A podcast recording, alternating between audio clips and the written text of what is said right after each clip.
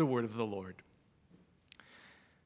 Now, as Peter went here and there among all the believers, he came down also to the saints living in Lydda. There he found a man named Aeneas, who had been bedridden for eight years, for he was paralyzed. Peter said to him, "Aeneas, Jesus Christ heals you. Get up and make your bed." And immediately he got up. And all the residents of Lydda and Sharon saw him and turned to the Lord. Now in Joppa there was a disciple whose name was Tabitha, which in Greek is Dorcas. She was devoted to good works and acts of charity. At that time she became ill and died. When they had washed her, they laid her in a room upstairs. Since Lydda was near Joppa, the disciples, who had heard that Peter was there, sent two men to him with the request, "Please come to us without delay." So Peter got up and went with them. And when he arrived, arrived, he took them, they took him to the room upstairs.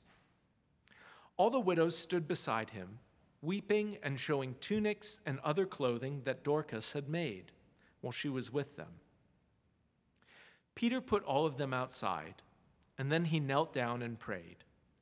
He turned to the body and said, "Tabitha, get up." Then she opened her eyes, and seeing Peter, she sat up. He gave her his hand and helped her up. Then, calling the saints and widows, he showed her to be alive. This became known throughout Joppa, and many believed in the Lord. Meanwhile, Peter stayed in Joppa for some time, with a certain Simon, a tanner. Friends, this is the word of the Lord. Thanks be to God. Before I begin this sermon, I'd like to say thank you to my spouse and fellow chaplain, Len Scales, for coming up with the title of this sermon, and to our friend, Isabella Schutt, whose work has inspired so much of this sermon. Thank you to both of you. The title of this morning's sermon is Tabitha's Neighborhood. Tabitha's Neighborhood. On a Wednesday morning in November fifteen fifty in Geneva, the pastor and theologian John Calvin delivered a sermon on the prophet Micah. Life in Geneva was in trouble. Refugees from all over Europe fled religious persecution and found safety in that city, but their struggles were just beginning. Hospitals quickly became overcrowded. Efforts at poor relief among local churches strained to the breaking point. Many city leaders pushed against efforts to incorporate these new arrivals as citizens. Wealthy families from what was called Old Geneva began to speculate on local markets, hoarding food and intentionally driving up rent across the city. Winter was on its way, and many people in the city were without adequate food or shelter. That morning, Calvin drew upon the words of the Hebrew prophets to warn of God's judgment against the wealthy and powerful members of his town. He spoke against inequities in housing and ferociously denounced the practice of withholding food to make a profit. He reminded listeners that God imposed rest at night for the purpose that people who have many resources would have to stop at some point from gaining an advantage on people who were struggling. At the end of the sermon, Calvin imagines what God might say to the people of Geneva. Calvin imagines and says, "Because of all the great injustices happening, God says, I myself will draw near to you. I will come near to you. I am the God who is near." It sounds a little bit like the stereotypes that we have sometimes of Calvin. Finger wagging a little bit, grumpy, dour, a word of judgment, God's coming, look out. But at the time that I was reading this sermon and translating from French into English, I realized that there's a nuance here. The word that Calvin uses for near as an adjective, prochain, is also the noun. When he uses it as a noun, it means neighbor. Hear the words again. "I myself will become a neighbor to you. I will be your neighbor. I am the God who is your neighbor." God's coming into our lives, into ancient Israel, into early modern Geneva, into our time, is not what we expect it to be. It is surprisingly an invitation to turn toward the neighbor, to invest in the neighborhood shalom, its flourishing. In Jesus Christ, God says, I will become your neighbor. I will move into your neighborhood. God asks us to treat the neighbor in the manner that we would treat Jesus. In the book of Acts, the early followers of Jesus are trying to figure out how to walk in his ways after he has risen from the dead and ascended into heaven. Jesus has gone back to his Father, but he has promised that his Spirit will remain at work in the world. And throughout the stories of Acts, God is working in and through small communities and ordinary people, healing broken relationships, welcoming strangers, breathing new life into places through this Spirit of Jesus. Over and over again, characters like Paul and Peter, Mary, Lydia, they encounter the risen Jesus in the lives and faces of their neighbors. This morning's story about Tabitha is about resurrection. Resurrection of a person and the resurrection of a community. Acts tells us that Tabitha was a follower of Jesus, a Mathetria, a female disciple. Tabitha devoted her life to love and good works toward her community, especially those who were vulnerable, such as widows. When she dies, her community in their grief begs Peter to come to them. When Peter walks into the room where they've washed and laid out her body for burial, the whole community stands around him, dressed in the clothes that she has made for them. Tabitha gave her life to serving in a way that made a profound difference in their lives through her actions. People who might otherwise have been forgotten or mistreated had food and clothing. She loved her neighbors so much, and Peter can see from their tears how much they loved her. It's the kind of love that Peter knew when he lived and worked and ate with Jesus. A beloved community gathered in this small, out-of-the-way town called Joppa. When Peter sends the widows and the saints out of the room, he prays over her body and says to her, Tabitha, get up. You could also read it as, Tabitha, rise. She opens her eyes, sees Peter, and he helps her up. And then he shows her to the saints. Many people in Joppa believed in God because they saw that Tabitha was alive. I wonder if, just as God raised Tabitha to life in ancient Joppa, God is still raising up disciples like Tabitha in neighborhoods all around us. This story made me think of my friend Isabella, who is one of our undergraduate student leaders with Princeton Presbyterians. Isabella is from Western North Carolina, and when she went home this summer, her home church was going through a rough time. Like many churches coming through this pandemic, there are concerns about budget, about stress around worship numbers, a question of where to go and what to do next. Isabella, while she was home, went to a congregational meeting about what to do, and she could hear the anxiety in the room.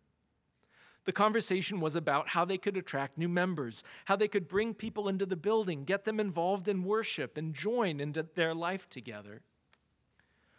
When Isabella got up and started speaking, she talked about how they might imagine the question in a different way.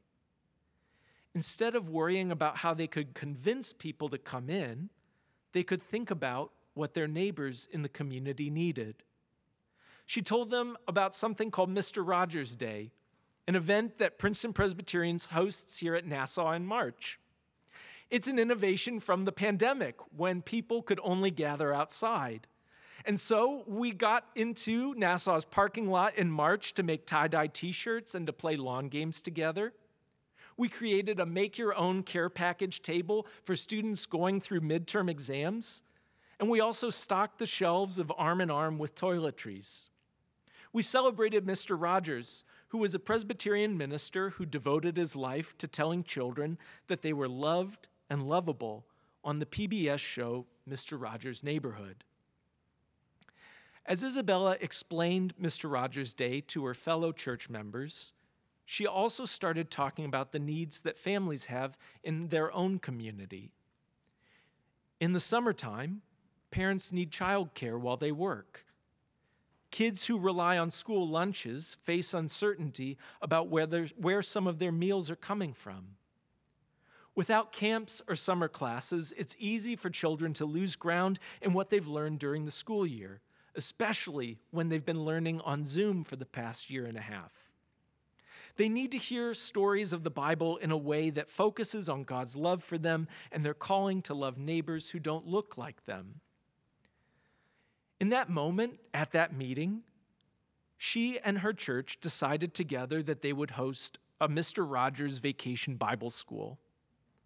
And that's exactly what she and the church volunteers did later that summer. Every day, Isabella's lesson plan began and ended by singing a song that Mister Rogers wrote. Sometimes the younger children watched an episode of Daniel Tiger, which is an animated continuation of characters from Mister Rogers' Neighborhood. They made tie-dye t-shirts and learned about Jesus' story of the Good Samaritan in Luke. There was a midweek dinner for families to come and be together. At the end of the week, Isabella and other volunteers sent each child home with two things: a bag of groceries for their families and a book for themselves.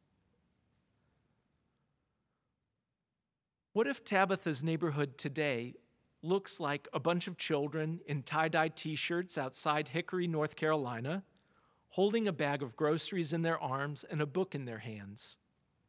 When Peter says, "Tabitha, rise," it's not just a story for first century Christians.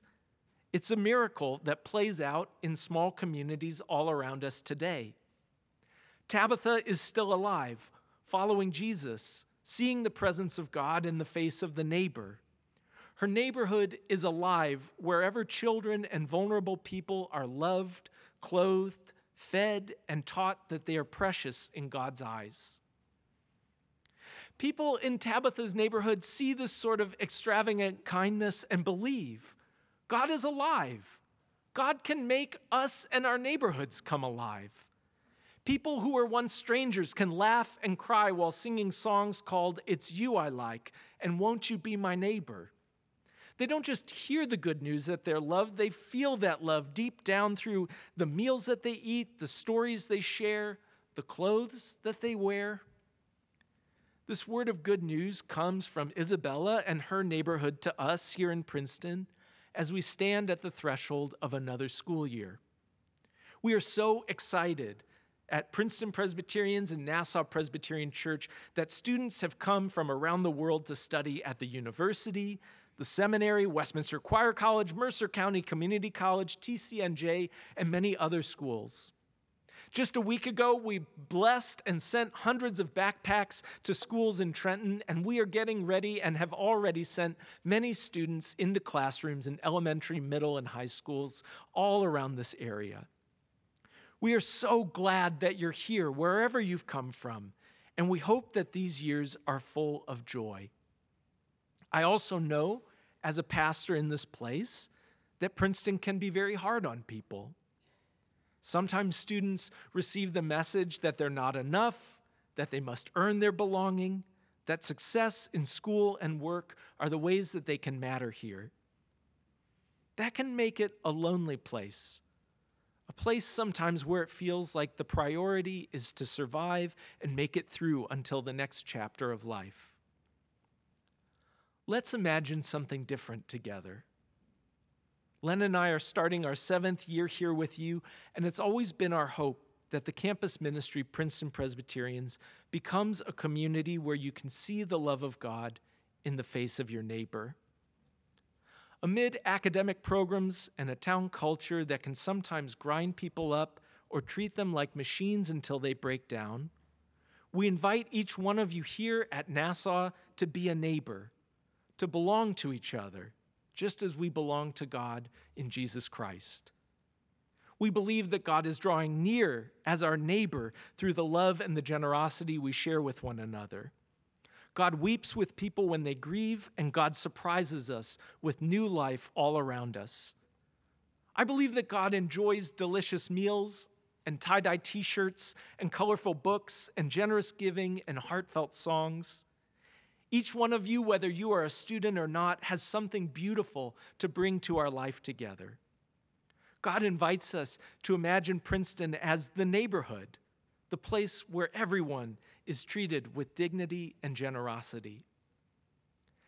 It's an astonishing thing to imagine that across centuries and thousands of miles, disciples as different as John Calvin, Tabitha, Mister Rogers, and Isabella are inviting us into the same question. It's a question that God has already asked and answered in Jesus Christ. Won't you be my neighbor? Amen.